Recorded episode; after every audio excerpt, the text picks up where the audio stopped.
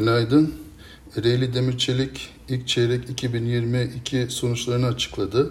Net kar 5 milyar 626 milyon TL olarak gerçekleşti. Yıllık %115 büyüme beklentilere paralel.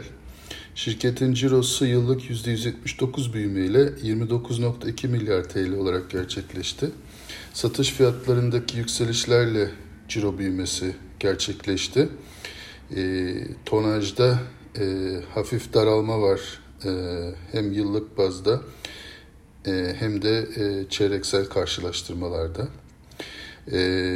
FAVÖK yıllık %153 büyümeyle 9.8 milyar TL olarak gerçekleşti ve beklentilere paralel.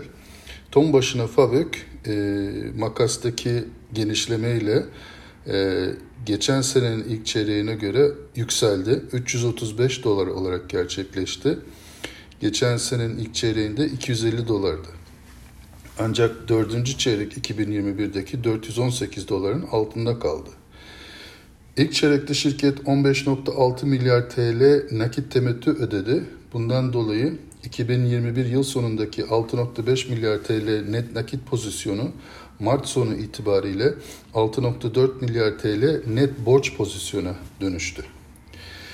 Şimdi ilk çeyrek itibariyle satış ve ham madde fiyatları arasındaki makasta görülen daralma, ikinci çeyrekte Rusya-Ukrayna krizinin getirdiği çalkantılar nedeniyle genişlemeye başladı. Bu değişen trende göre tahminlerimizde revizeler yaptık. Böylece 12 aylık hedef fiyatımız 40 TL'den 42 TL'ye çıktı. Ancak nötr önerimizi değiştirmedik. İlk çeyrek 2022 sonuçlarının beklentilere paralel gerçekleşmesiyle piyasada nötr tepki olmasını bekliyoruz. Herkese iyi günler.